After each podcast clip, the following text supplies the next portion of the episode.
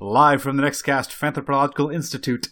It's the only podcast made 100% using Vocaloid technology. Today we're talking about Hatsune Miku fans.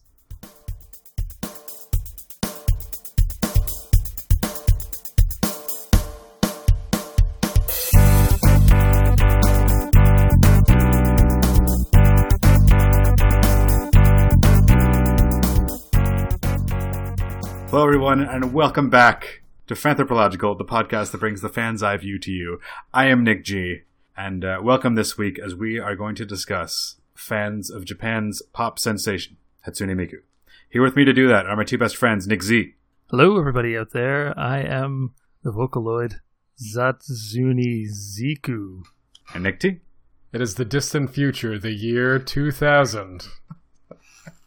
We are robots. The implication I was making is that we were all versions of the same Vocaloid named Nick. Oh, that would have made more sense. Why did you program me to make mistakes, uh, random fans on the internet? definitely, definitely a thing that is happening right now. Ugh. Man. Can you imagine a crowdsourced podcast? Would that be great or would that be terrible? like everybody's sourcing syllables. Da- yeah, down to the syllables. Oh, It'd be like Twitch plays Pokemon. Be a bit yeah, nobody wants. I don't think anybody wants that. Pokemon has like an endearing quality to it. I'm not sure that a bunch of random syllables would have the same. It would just sound like garbage. Yeah, it would sound pretty rough. Oh my goodness. All right, I'm just gonna dive right into the fandom facts because on this this is the podcast where we waste Mhm. no time except for all of the time. Is that our? That's not our tagline. Except for all the time that we waste. Yeah.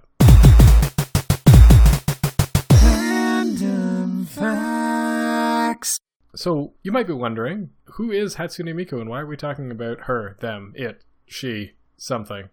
Hatsune Miku is a Vocaloid. What is a Vocaloid, you might ask? We've already used the word like five or six times. There's Probably has no meaning at all. It was really hard this week to do the research and not get a much deeper understanding of what the heck this whole everything is. it took me a good deal of time to understand exactly what was being talked about with regards to Vocaloid and who or what Hatsune Miku is. Right? Hmm. Oh my goodness. Yeah. So, what is a Vocaloid? A Vocaloid is a singing synthesizer application developed by Yamaha, which you may know for its variety of different instruments that it produces. Hmm. It was an international effort to create a synthesizer to act as a replacement singer. The original Vocaloid engine was released in 2004, which was three years before Hatsune Miku, who was the second Vocaloid released as part of the Vocaloid 2 engine. So, like, there's all sorts of different Vocaloid engines. Each of them provides different speech and musical capabilities. Hatsune Miku was the first member of the character vocal series created by Crypton Future Media Inc. There's like three particularly popular Vocaloids, Hatsune Miku being one of them, Hmm. and they make all of those. Her name literally means the first sound from the future. Yeah. Dang. It's like Hatsu is first, Ne is like a cutesy sound, and then Miku sounds like something for the future. I forget. It's like the personal name version of the word for the future. That makes sense. She is also uh, a humanoid persona, a 16 year old girl with long turquoise twintails, and her voice is modeled after a voice actress, Saki Fujita. Hmm. In September of 2007, which was when she was released, uh, Amazon.co.jp reported over 57 million yen, which is over a half million US dollars, in sales for the Hatsune Miku software. And Hatsune Miku, the artist, has uh, recorded over 100,000 songs. This is going to get very confusing very quickly. Hatsune Miku, the most prolific artist. yes. Hatsune Miku, the character, the person, the media sensation, I guess, Hmm. has been portrayed in many different media, is also a Japanese pop idol, among other things. Apparently had a spread in Japanese Playboy. I'm taking things down the weird rabbit hole as quickly as possible. Uh, appeared on David Letterman. Yeah. oh, that's true. That's very prominent in North America. Yeah. Yep. Has all sorts of concerts. Yes, one of which was in Toronto, I found out. Hmm.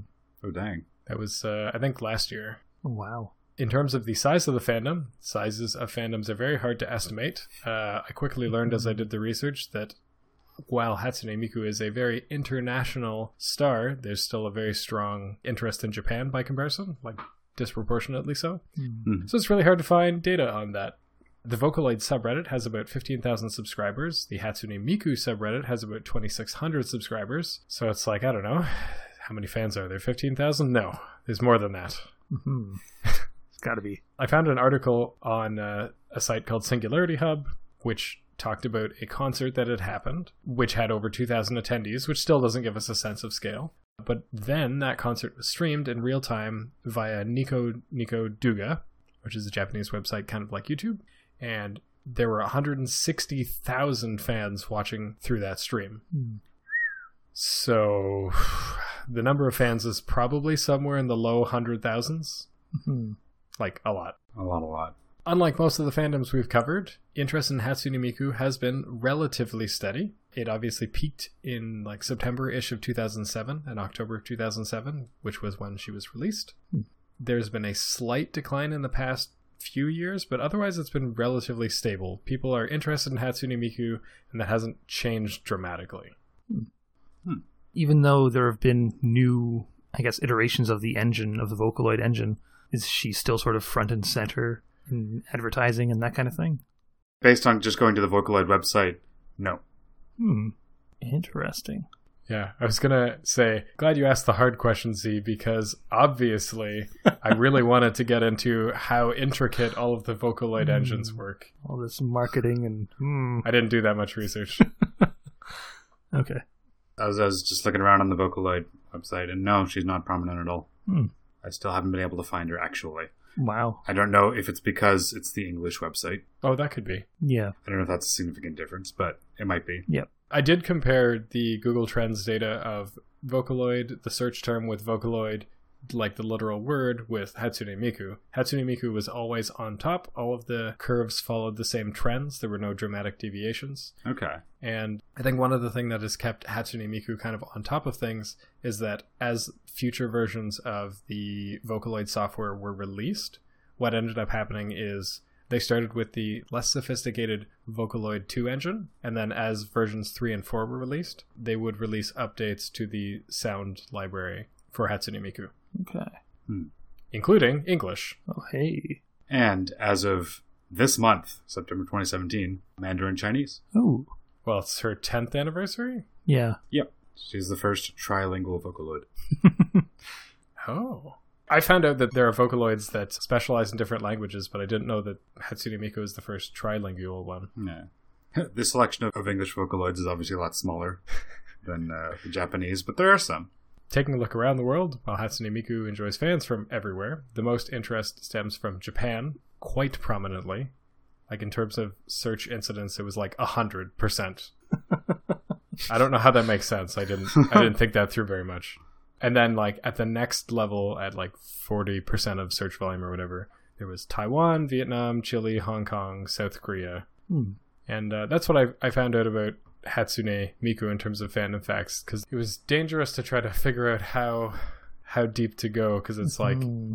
this episode we're going to focus on Hatsune Miku and obviously talk about Vocaloids, but there's like so much in there. Yeah. Yeah. It's like let's do an episode on Toho.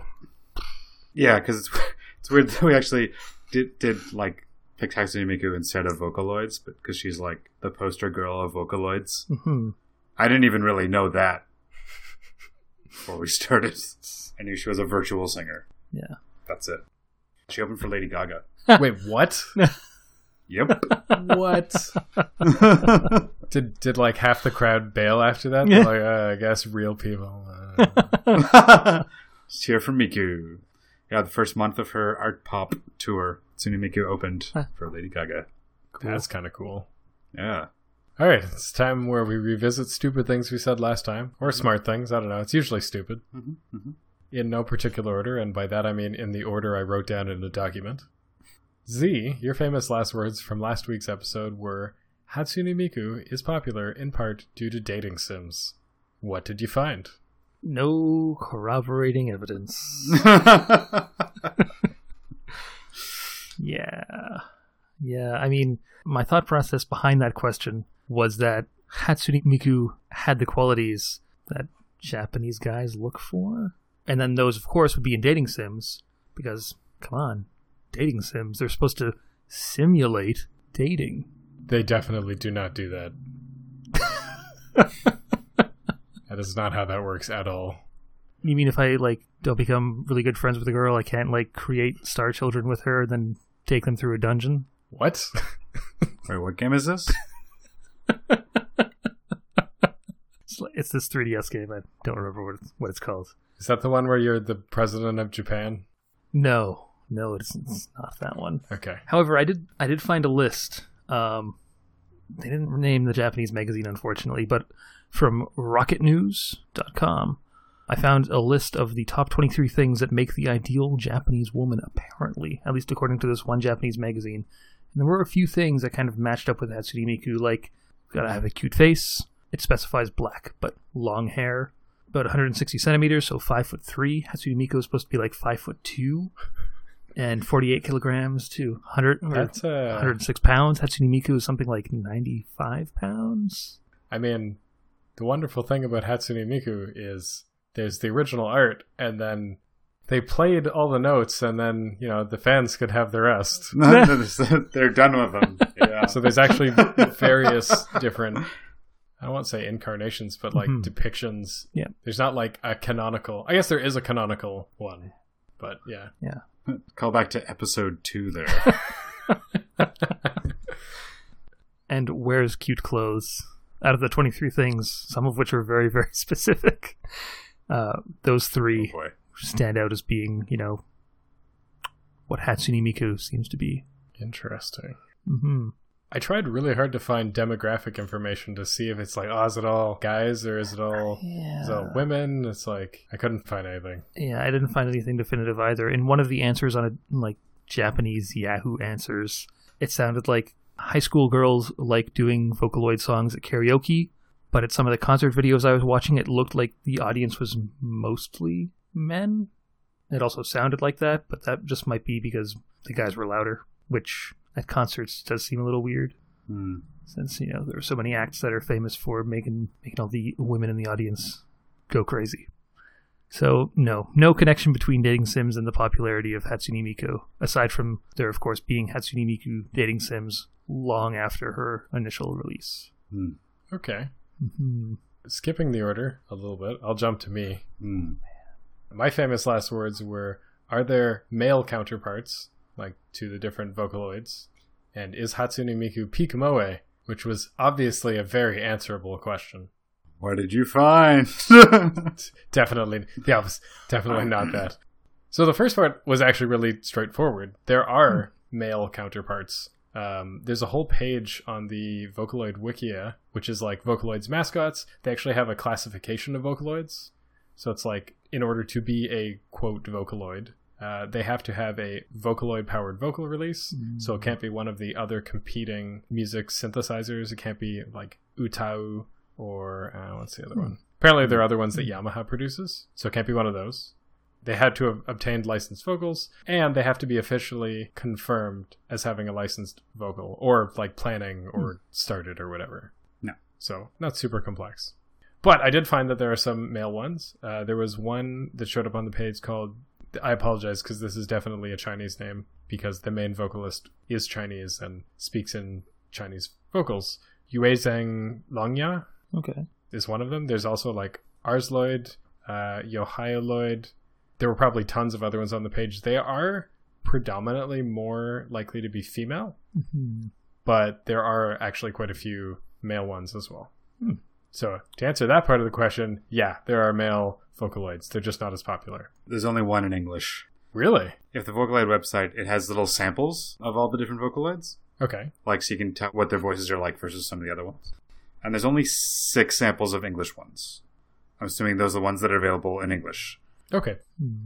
And they have like sort of ones that are not characters so much. Cyber Diva and Cyber Songman. Cyber Songman is the only male one in English. Oh wow.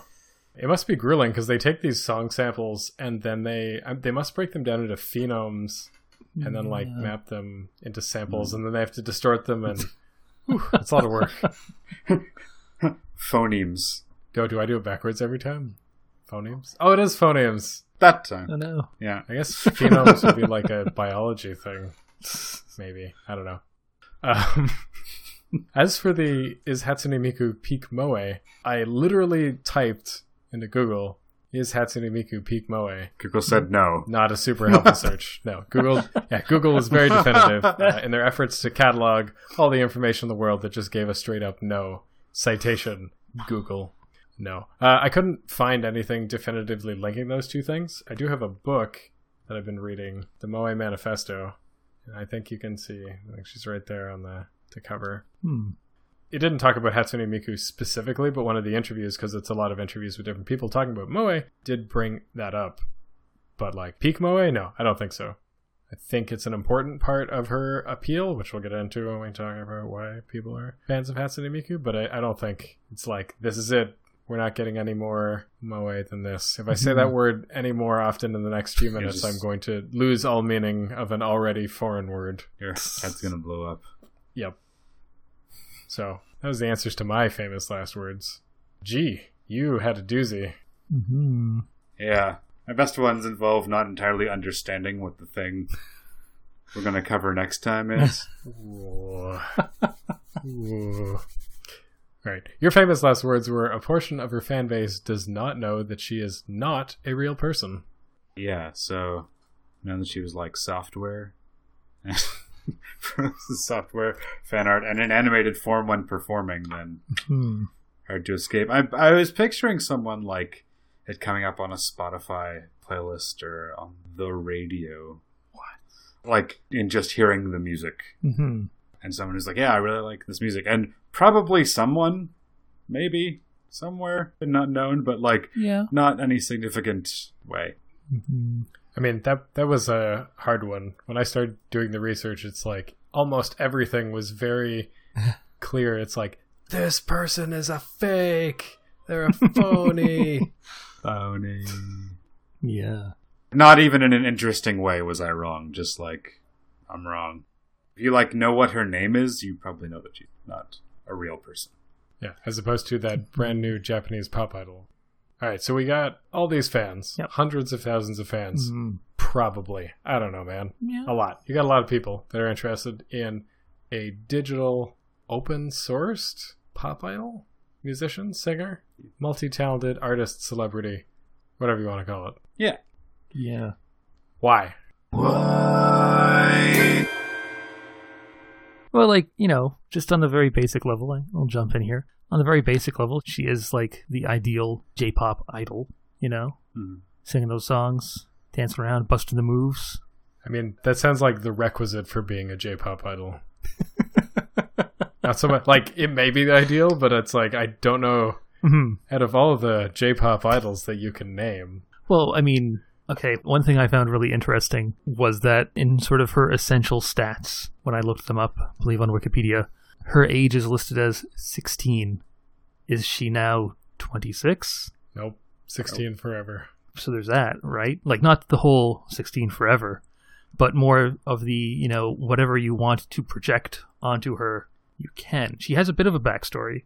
She's like the first android singing these, quote, lost songs or whatever. But, like, she doesn't really have anything else. She has, like, a favorite food or whatever. She's She has sort of the basic, I guess, Japanese personality card filled out. I didn't look up what her blood type is, I was about to ask. unfortunately. Ah, Well, no reason we can't do that. you know what? You keep talking. I'll look it up. Yeah, I'm sure that's out there. but you know, you've got the very basic idea, basic details given to you, but then everything else you can fill out yourself. So it, it lends itself quite a bit to fanfic, I imagine. She has no blood type. What? Yeah, our blood type is NA. Ooh. Wow, that's some fancy blood. One of a kind. One of a kind. I suppose other Vocaloids could be blood donors. Eh. yeah, for sure. Well, one thing that I found interesting was like I watched a series of little documentaries that were originally used for like an exhibit on Hatsune Miku, Okay. which were playing on like walls and things like that. And they talk about like you know how people are able to project a bunch of things on her, hmm and that like she is a name in a picture. That's pretty much it. I think I'm not saying there are not fanfics, because obviously there are. hmm But it feels like there's not enough for a fanfic to land. Like her personality is not even dictated. No. You'd kind of just get her personality, I guess, from her whole appearance and like from her singing style, how she has like that cutesy kind of like perfect Japanese secretary type voice. What? Hmm. I mean, legit, that is a thing. Like legit, um, there there are in Japan there are like contests for uh, like secretary. I don't want to say Olympics because that's too elaborate, but like tell um, at least maybe telemarketer competitions Okay. All right. where like they rank people according to all these different criteria. One of them is voice, and with women, they give them higher marks if like they kind of put a little falsetto in there. Hmm. And I guess that's just a very Interesting. like cultural Japanese thing where there's like this traditional preference for maybe a bit of a higher pitched voice for women anyway. So I mean, you could get that from from Hatsune Miku a little bit, you know. There there's some some dust particles of of things you could like hydrate with a little creativity. Yeah, I mean, you know, they released stuff as she became popular to add more tones to her voice. Hatsune Miku append Yeah. Yeah. Yeah. added more range to like what she could express or like how she could sing. So even there, you're going off in every which way. I think it's like you have the constant of her voice. Like even even with different tones, it's not like it's a different voice. It's still her voice and like her general image. You know, every picture I see of her is in a different style, Yes. but like her general sort of appearance is constant. Everything else changes. It's like a green screen challenge writ large. Yeah, I mean, somebody developed and released. I apologize. I probably could have done a bit more research on this, but there's an application, Miku Miku Dance, Hmm. which you can take, and you can animate your own Miku uh, Hatsune Miku video. Mhm. It's like sure they can be the ideal Japanese pop star, whatever that means, because they can be anything. Mhm. You can get her to dance to like Satisfaction or whatever. Yeah, anything. Yeah, anything. It Mhm. doesn't doesn't matter. But this person is a celebrity, even though like she belongs to no one and everyone. Yeah, it's a really weird thing. I think part of the reason it has to do with something that was pointed out in the uh, Fanlore article on Vocaloids, I believe, rather than Hatsune Miku specifically. But they brought up the point that within the fandom of the Vocaloids, pretty much all of the works are fan works because the people who are fans of it are just fans of software or of the characters associated with that software. So, you know, like a lot of the songs, I don't know if all of the songs, but like a lot of the songs that the Vocaloids are known for are fan created songs. Some of the fans are actually like songwriters, like it is their profession. Not to say that like amateur songwriters can't be good, they can be, but it seems really difficult to like quantify or qualify. But that whole like she belongs to everybody and nobody is kind of a big deal. Well, it's like entirely collaborative. Yeah, It's why she has a hundred thousand songs. It wasn't some poor people trapped in a tiny basement recording studio, locked until they produced a hundred thousand Hatsune Miku songs to last them for decades. but it's just everyone is using the technology to make songs with the same singer. yeah, So it's like because that voice is constant, something you can like bond over instead of just being like, oh, this is the same genre hmm or you know this is the same style. You, Yeah. you could say that's the same person yeah, singing the song, yeah. or if you make make her dance in the video. yeah, even even speaking to the whole thing of genres, apparently, um, like I didn't I didn't look through all 10, 100, 10, 10,000, 100,000, however many songs there are. I didn't look through them all, but apparently they cover a wide variety of genres, like and even of subgenres as well, and also of, of topics. I wanted to get into character or, or just Mm. rather get up to speed. And it would I'd be remiss this episode to not watch or listen to any Hatsune Miku. And after I listened to some music, uh, I did the one thing that any crazy fan of anything would do, and that is find the two most incongruent things that could be mashed up. it's not the most incongruent, but I found uh, Hatsune Miku performing "Don't Stop Believin'." Ooh. Although now that I think about it, I should have looked for Enter Sandman. Ah, It hadn't occurred to me that you could do covers with Hatsune Miku. But I guess that you can. Apparently, that is a big part of it. Although now Hatsune Miku enter Sandman. Ah, Please be a thing. Mm, you know what? I can't listen to it on the air because it'll show up in the call, but I'm definitely checking it out afterwards. on the Explain Like I'm Five subreddit, ooh. somebody asked, you know, ELI Five, the Hatsune Miku fandom. And somebody responded, Hatsune Miku is a virtual celebrity which has been a popular concept in Japan since the character Sharon Apple appeared in Macross Plus. Hmm. As far as trends go, it's the novelty of Hatsune Miku blended with a sense of familiarity that generate fandom, much like fictional languages in various progressive rock Zeuhl bands. Zehul? Z E H U L. Yep, that was the first example they used. This is some Okay, esoteric look, stuff. man. I know what Zeuhl is. but like, Magma. yeah, Magma. What?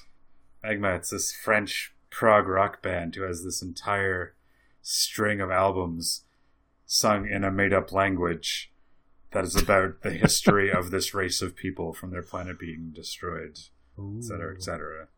so you can see the parallels instantly. All right. But yes, anyway, sorry. Well, it's it's like going back to what the two of you had both said. It's the, uh, like regardless of how much of a collaborative effort it is, regardless of whether or not there's a Hatsune Miku or just an infinite number of variations, Yeah. the common element is the image because it's literally an image, like with particular elements, not a depiction, Mhm. and the voice. Yes. Yep. In this case, a trilingual voice. That's right. Mhm. Yes. That can't be everything, because otherwise you would just be like Mickey Mouse Yeah. can sing. So you got I do not want to hear Mickey Mouse sing. Hi. Haha! Time for a copyright strike.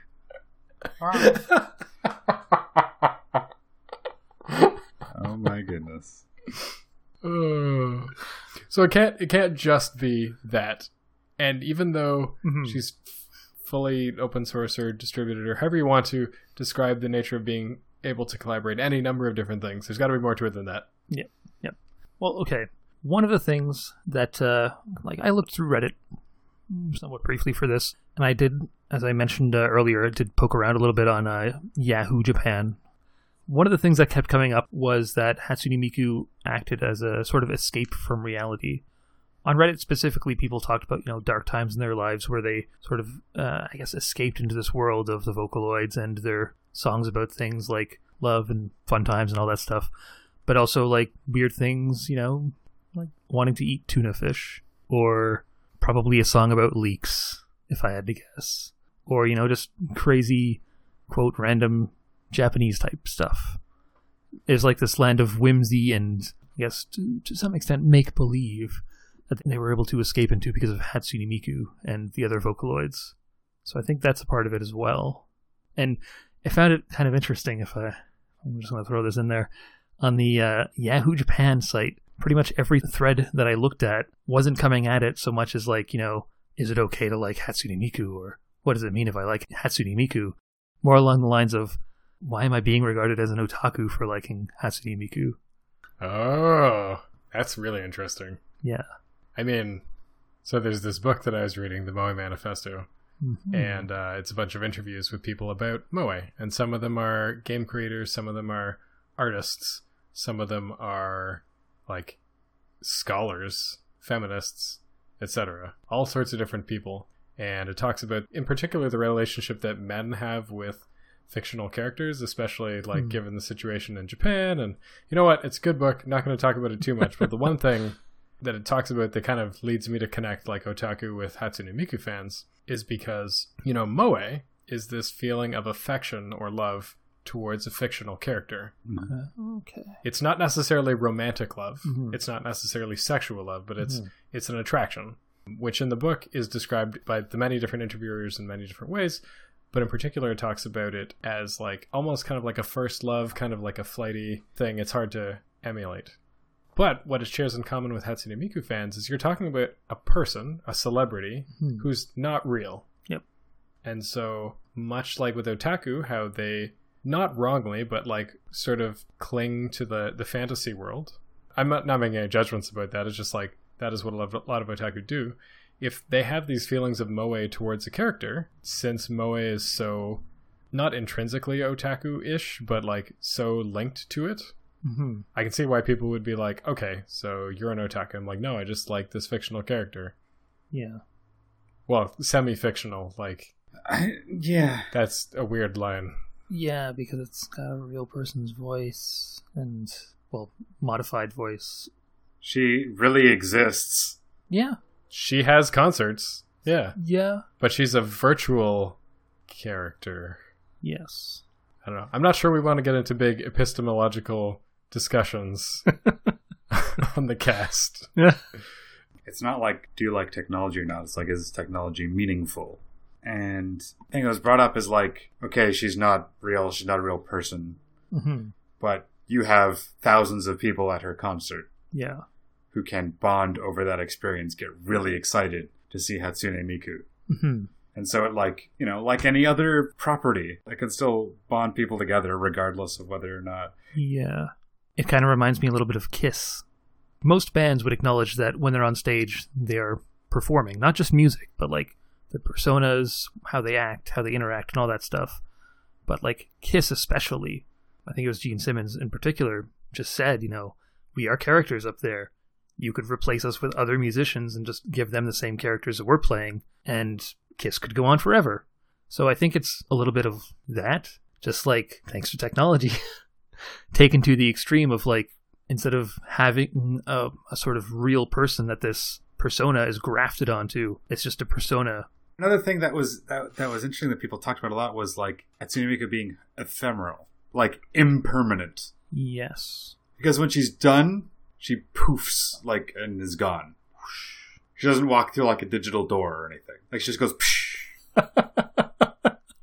Psh. I was actually watching some of the concerts, and she kind of does in some cases. Ah, Well, no, no, but Yeah. like Yeah. there's there's one where the concert starts and she's in like a projection of a computer, and she takes a sledgehammer and like breaks through the screen. That's pretty great. And then there's a bunch of other ones where she's like rendering on the screen, and then she like does this really cool effect where she like appears on the stage. Uh, But it's it's still a very ephemeral thing. Be yeah. really funny if at the end of a concert she went through one of those digital doors and then like these two beefy security guards showed up beside it, like digital security guards. That would have been great. So there was this article I was reading on Kotaku, and it was talking about experiencing a concert. Like, oh, here it was. The crowd went wild for Hatsune Miku, the virtual anime pop star. hmm And what was interesting about the experience is everyone knew that she was artificial. That didn't diminish from the experience, but it does change it Yep. because you're watching a performance where the actor, like the performer, the persona, mm-hmm. doesn't really tire. No. There's no banter. Imagine the voice doesn't get hoarse at any point. Here's the part that I thought was was great. Yeah? And this is what's you know, it makes it different from like everyone's watching a 3D video together versus a performance. And she had a band, Yeah, yeah, yeah. a live band. hmm It's like talk the talk and walk the walk. You might as well be the, the real thing. Yeah. I think the like surreal quality to it and the novelty of it helped create like a connection for fans as well. Yeah. Like that I think that's an aspect. Yeah. Yeah, we've talked a little bit, like in the past, about fandoms being built on shared experiences. And I mean, if there's one thing that would make for a really awesome shared experience, it's watching a hologram perform these songs that you've already bonded over on, like the 2chan or Nico Nico Douga forums, you know? Mhm. That is like the most futuristic cyberpunk thing I think we've ever said on this show. you know, you go it's like, you know, can't imagine bonding over a hologram at a concert. Amazing. I just want to interject here about something I said Okay. way earlier. When I was talking about the Vocaloids that are like are available in English, Cyber Songman and Cyber Diva. Mhm. It's weird because they're not as much characters. They're not an anime style, and they don't have like specific names. Just Cyber Songman and Cyber Diva, but they are like American English Vocaloids, like recorded by American English speaking people. Ah. Whereas all the other English ones are Japanese people speaking English. Right. Well, speaking of Japan, and given that this week we tried to take it I mean, I don't think we deliberately tried to take Hat- Hatsune Miku from a Japanese perspective. I think it unambiguously ended up there because, Which is by far where the majority of the fandom is. Yeah. Yeah. well, I couldn't determine specifically that the majority of the fans are male. Um, it definitely, as Z was mentioning, uh, looks that way when you take a look at the concert footage Mhm. of any particular concert. It definitely seems to skew that way. And I, I found a, a Quora article which was who is the target demographic for Hatsune Miku's music, hmm. and it's like, oh well, when it started, the target audience was what we call otaku, who enjoy anime, idols, spending time on the internet and such, particularly those who are into moe. So I'm like, all right, moe connections, starting connecting the dots. There was a different article from the Vulture says Hatsune Miku is a piece of software. She may be the future of music. Is the name of the article? It's like for women in Japan, says this person. I think there's a combination of cuteness and empowerment about it. The women who cosplay as Miku in Japan are often the quiet and shy women, so it's a very public way of feeling empowered. Okay, so we've got men and women Mhm. both connecting over the moe bit and because i want to bring this book back into this when they were talking about moe in some circumstances it talked a lot about dating sims which uh, that's right i'm tying it back to z's answer Hey. hey Woo. one of the reasons why many otaku have these like moe feelings and get so attached to dating sims is because those are elements of a world that they have control over Mm. yes, there are cute characters. Yes, they have moe feelings towards them. And yes, they have control over the environment. There's nothing left to chance. There's a very curative aspect to it because you learn the likes and dislikes of the characters. You learn how they are and how they behave. And in a dating sim kind of situation, in the 2D world, you like know all of that. It's like fixed, it's static. Mhm. In the case of Hatsune Miku, you have that to an even further degree because you can control, literally, the character. I was watching a video on Polygon talking about is Hatsune Miku a better artist than Justin Bieber? the TLDR is yes. And uh, if you want to know why, you should check out that video, which I will link to.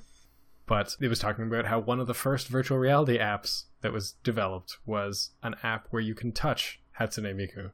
I can pick up what he put down. Figure it out. Yep. Yep.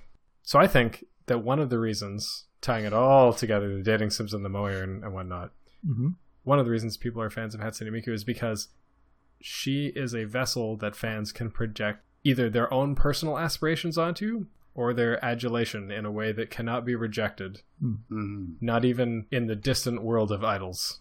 Mm. You can't write a fan letter to Hatsune Miku and get a rejection letter back. Yeah.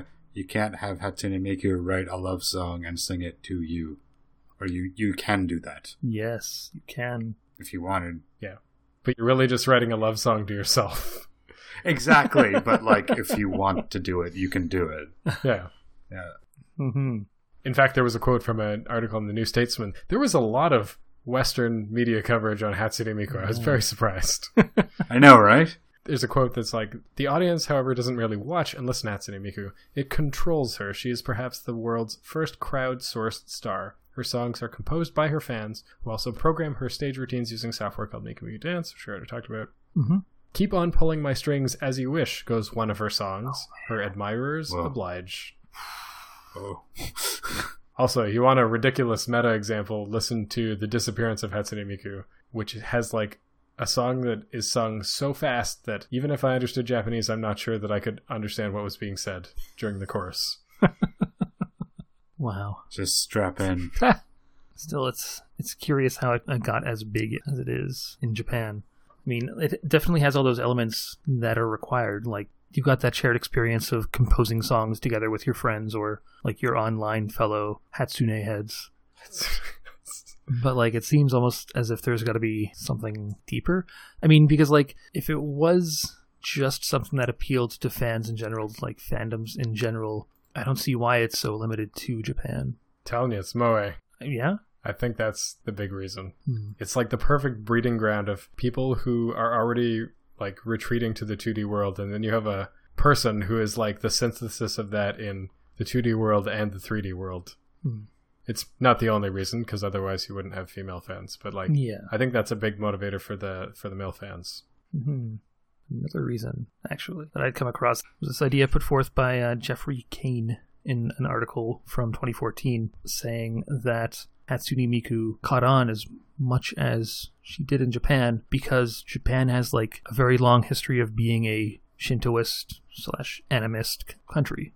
Their religion has had that sort of everything has a spirit of some kind idea for centuries. And so it's very easy for them to take an inanimate object and kind of invest it with a little bit of soul. To say, like, no, don't leave that umbrella unattended for a hundred years or it'll turn into a yokai kind of thing. You want a pop idol? That's a yokai. Guys, I've got a new idea for a video game. Ooh. And then he also mentioned that apparently in Japan there's this long tradition of um, something called karakure ningyo. I hope I'm saying that correctly. But basically, um, automated wooden puppets. So there is already, before the technology was there, a form of, I guess, theater that involved, like, robots. yeah, basically kind of early robots. Yeah. So there's like an historical cultural element going on aside from Moe, which seems to make it like a perfect storm over Japan that's just calling out for Hatsune Miku. I mean, we're talking about a country that has invested a lot into robotics and automation necessarily, Mm-hmm. And as such has imbued that sense of like a soul into those things too. Why not go the whole nine yards and make a virtual singer? Whereas we had Tupac on stage at Coachella and people were like, yeah. They wanted something they hadn't seen before. Yeah, exactly. It's like we know what Tupac looks like. Show us something that couldn't possibly exist in real life. what about a virtual girl who's like always 16 and also is like projected at seven or eight feet tall? yeah. Actually, you know what she's like? What? Barbie. Hmm. Okay, I'm listening. Yeah, you know, she's always the same age. While she is given personality and, and lives by everyone, she is primarily has one occupation, whereas Barbie has many. But uh, people also create stories and lives with her. Hmm. Yeah, that makes sense because you have the Yeah. projecting. I don't know if it's the same with male fans, but with the female fans from that one piece, there's like a projection of aspirations. Yes. Hmm, interesting. I hadn't thought about that. Yeah, I mean, they don't have that same kind of sense of um, animism Mhm. that Japan does, but we just have like the image of Barbie and a couple of facts, and away you go. Yeah. There's so much in the topic of Hatsune Miku, right? There's like the whole fan collaboration aspect. There's like the technological aspect. There's the pop idol, idolatry, idleness Mhm. angle. But it's like, it's very difficult to distill it down. This touches on so many different things. Yeah. But again, I did not realize that we were getting into. Yeah, well, one thing that I do not want to talk about is people being creepy and gross. Yeah, Because, don't do it. as previously mentioned, she is a 16 year old. Yeah. And I'm sure that there is a sexual aspect to that. And we're not going to start talking about that aspect of fandoms today, but I wanted to make a note of it because I think that is an aspect too. I hope it is not a very large component. I'm assuming it is more of the moe, like not romantic, not sexual, just like those kinds of feelings. Just like it. Yeah. Yeah. Mhm. It's weird. I thought people would be more into maybe are there Vocaloid bands? I've seen pairings, Mhm. like different Vocaloids Okay. performing together, but not like entire bands. Because I see the range of Vocaloids, and I think of it like I think of like you know people being into like boy bands. You know, like you have your favorite kind of thing. But Hatsune Miku is just like way. She's like the Justin Timberlake. Like she is way up top and is sort of embodies Vocaloids. Yeah. Yeah, because there have been many since her inception. Mm-hmm. Oh, there are lots. Maybe after she was created, the genie had been let out of the bottle and he couldn't put it back. That's right, we're going behind the music on this one. Um, no.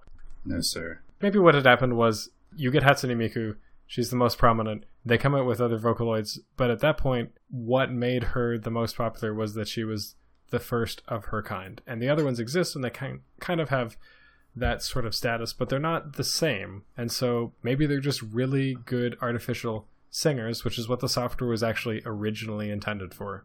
And so they live perfectly well up to that purpose, but you can't cause the same fanaticism to happen a second time Yeah. unless there's like an actual robot performing on stage, and then we'll see something different maybe. Mhm. Yeah. Or like you have like Siri Hatsune Miku. or Cortana. Cortana would make more sense. Is there an embodiment of Cortana or like Alexa or Siri? I mean, Cortana, like Microsoft's Siri equivalent, like the name is based off of Cortana, the character from Halo, Hmm. who is herself an AI that has a holographic form. Yeah. And they're all women. That came up in the Moe manifesto too. It's like, why do people only seem to have Moe feelings towards women? There was like a weird pseudo sexist, but maybe I'm just not super familiar with Japanese culture thing going on there. But Hmm. because they they talked about little boys and not so much the Moe feelings, Interesting. And then they talked about magical girls. It's very interesting, but definitely a topic for a different episode. Hmm. Do we want to get to the verdict? Let's do it. Yep. All right.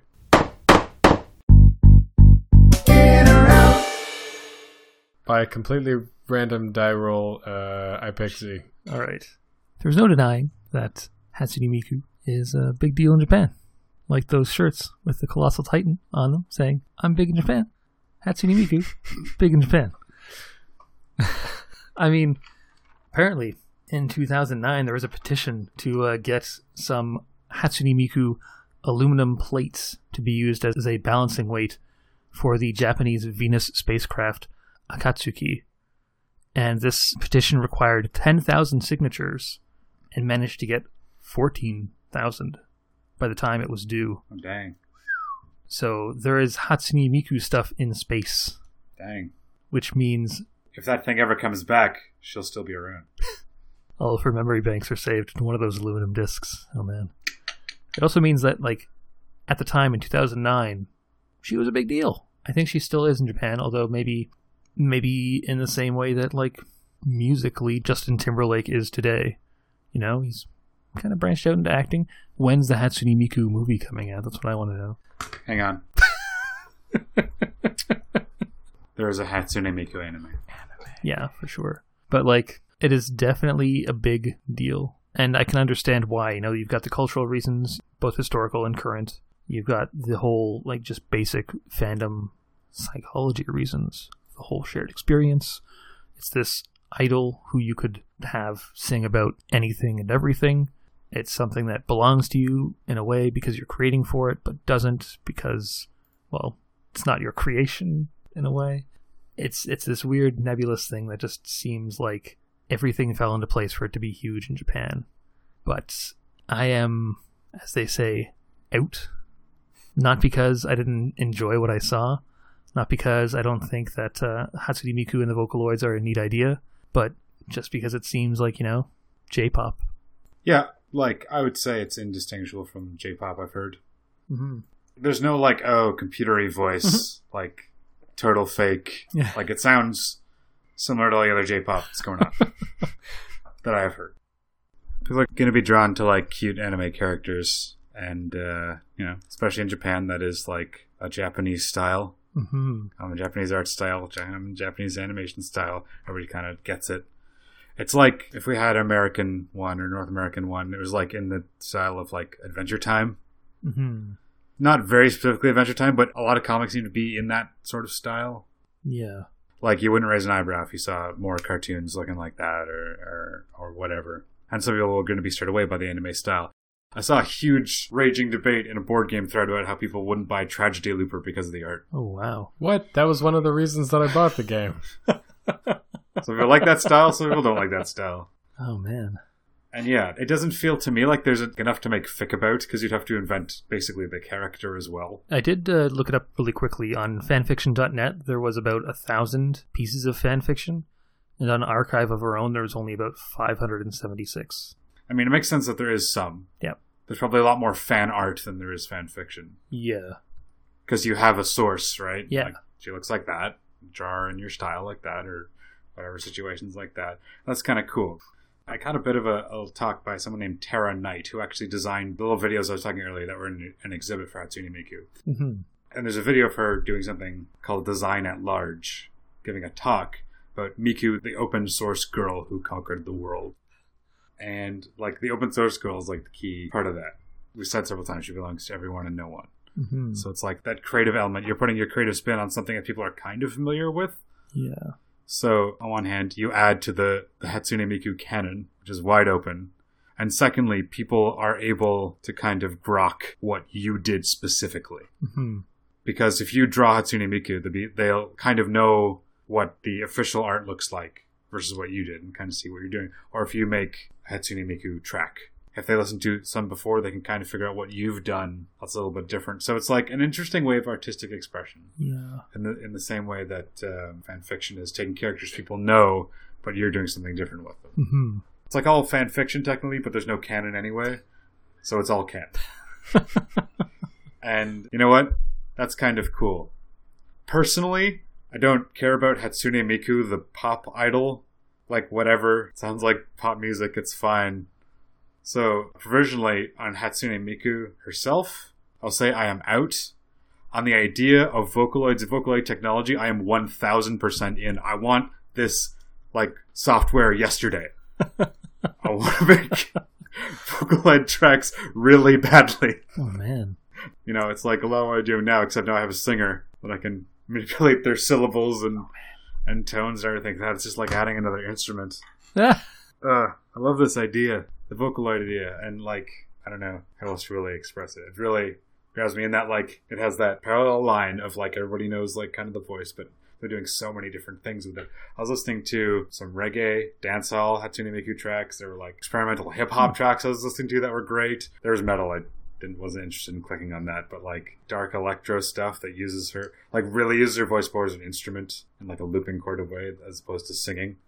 But uh, yeah, I like the idea of this sort of community of people are doing all kinds of different things with this one, you know, blank sheet of paper or blank slate that is Hatsune Miku and the Vocaloids.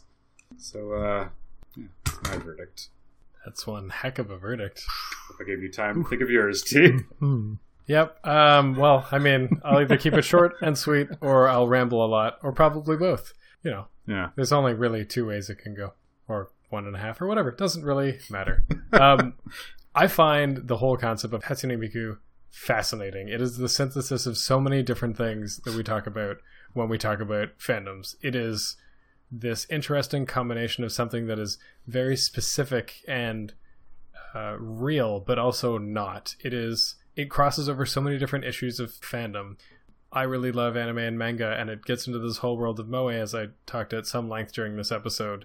And I really wish I could have had some demographic information so we could, you know, apply some sort of rigor to it instead of just speculation. Mhm. But it also talks about like fan creation and collaboration. It talks about technology and how it changes people's worlds. It talks about how we consume media because you're talking about a, a whole like postmodern world where you create the media that you consume and it's all the same characters but it's different interpretations of the character and it's different people creating the works like i find that inherently really fascinating. And then you've got all these interesting complicated issues of like you know what we glossed over it on a few occasions. Like who is hatsune miku? Like she's no one. Mhm. but then she has concerts and is a very real thing. Yeah. and i find all of that inherently fascinating and i cannot articulate how cool all of that is. That being said i would say probably that i am out i will probably listen to some more hatsune miku music to me it doesn't have any particular distinction between that and any other kind of like j-pop j etc uh, which i like so that's cool but doesn't really have any particular distinction uh, I am also interested in more Vocaloid kind of stuff, but I mean, in all honesty, we'll probably not pursue any of that. It's all very, very fascinating, but like, actually, you know what? I might pick up like some of the manga. I think there's a manga for the disappearance of Hatsune Miku, That would be interesting. and there's some other manga that I've seen. Yeah, I'll probably pick it up. I picked up all sorts of random manga chapters, many of which have turned out really well, and that'll probably be no different. So I'd say I'm out mostly, but mostly out is kind of in. Couldn't be clearer. Yeah. Mostly dead Hmm. means partly alive. My life. This would be the point in the show where we do the spotlight, except part of the problem with having a, a pop idol is they're always busy all the time and they can't really do any charity work and you can't get an interview with them. It's really awful. Uh, no, part of the problem is that despite all these people doing different fan works, doing all these different creative works, I couldn't find anything specifically charitable. I found some one time events, which I'll mention without any particular source. Back in 2011, there was some natural disaster in Japan, and one of the companies, Smile Something or Other, released a figure of Hatsune Miku, and the proceeds went towards relief for that disaster, which is cool, but not really an ongoing thing and not really, you know, a fanish thing. That was the most prominent thing. There was a crowdfunding campaign to raise money for a shrine in South Korea dedicated to Hatsune Miku for her 10th anniversary, Hmm. Which is really weird because she was 16 then and she's 16 now. It's really her zeroth anniversary. Bart's still 10. Man, oh, man. Has been 25 years. but like, I don't think that was a permanent fixture. That was a temporary fixture. So I'm like, couldn't find any really cool thing to shine the spotlight on. Also, I'm pretty sure if we shine the light on a hologram, there's just less hologram to see. Hmm. Something to think about. That one's more hard science than other questions we could have asked. But uh, yeah, so I couldn't find a spotlight for this week. If you're listening to us on iTunes, uh, go ahead and uh, hit that subscribe button to get hot, fresh episodes of Fanthropological delivered into your inbox every Friday. Or uh, leave a rating and review. Let people know what's happening over at Fanthropological so uh, we can bring some more people into the fold. If you'd like to follow us on Facebook, YouTube, Twitter, and Instagram, we are the Nixcast on all of those things. That is a way to keep up to date with a lot of what we have going on. But uh, the best way to keep up to date is probably patreon.com slash the Nixcast. Right, you might be asking what that is. Well, Patreon is a site where you can become a patron of your favorite artists, uh, musicians, etc., or, in our particular case, podcasters. By becoming a patron of the Nixcast, you can be on the inside track for what we are getting up to, whether that be going to different conventions, whether that be doing more YouTube videos, whether that be the race against time. What is that? You could find out about that. Even as little as a dollar a month pledge is hugely helpful in helping us to continue to keep the podcast ad free and to produce all of those wonderful works. Frankly, if you like hearing our sweet buttery voices every single week, or you want some incentive to hear it better, then become a patron. With your help, we will replace all of us with Vocaloids. I mean, given the right amount, possibly, that'd be fun to try. I did want to like take YouTube clips of us and just like have the little mouth flappy.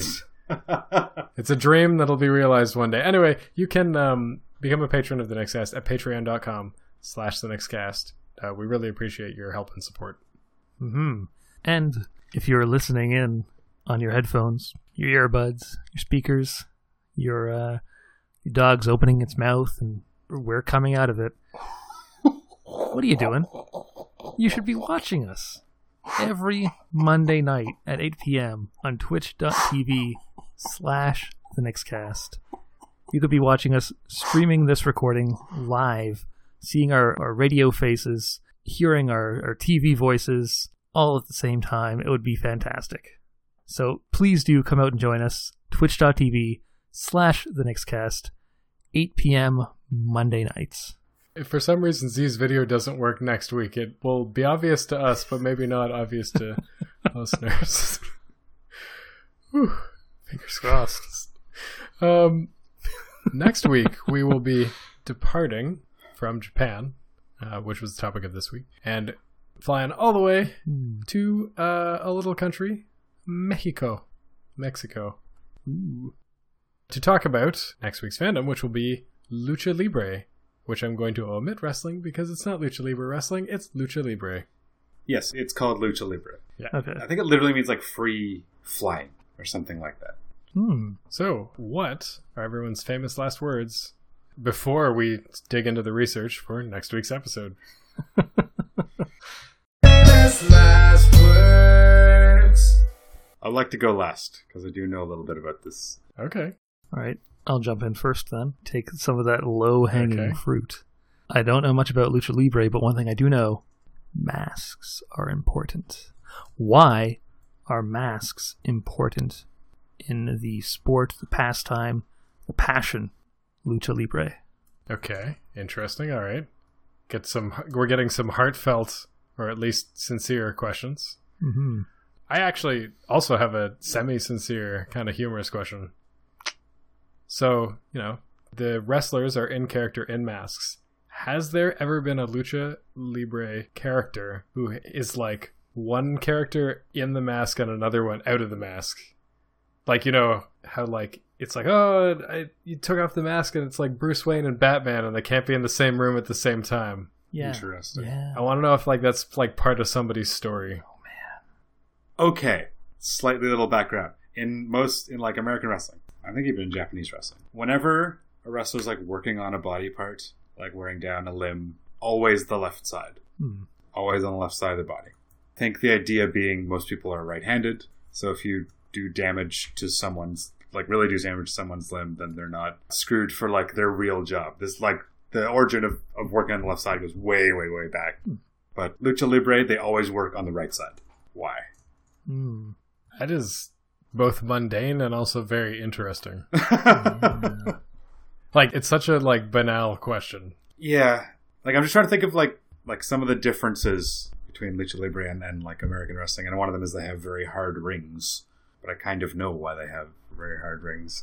It's interesting because it's like really specific. It's a very specific thing. Yeah, yeah. possibly why do they often have hexagonal rings instead of square rings? Wait, what? All right, things I'm gonna learn next week. Whew. All right. Well, better get the old next cast masks on as we prepare to enter the ring. Oh, this I'm sorry, you guys didn't know about this. I hope you're all like sufficiently jacked. Three way dance. Three way dance. Here we go. Seems like we're gonna have a real Mexican standoff. In that we'll be in Mexico and standing. That's how that works, right? Just go to Mexico and you're like, yeah. guess I stand off. goodbye everybody. Goodbye. Goodbye.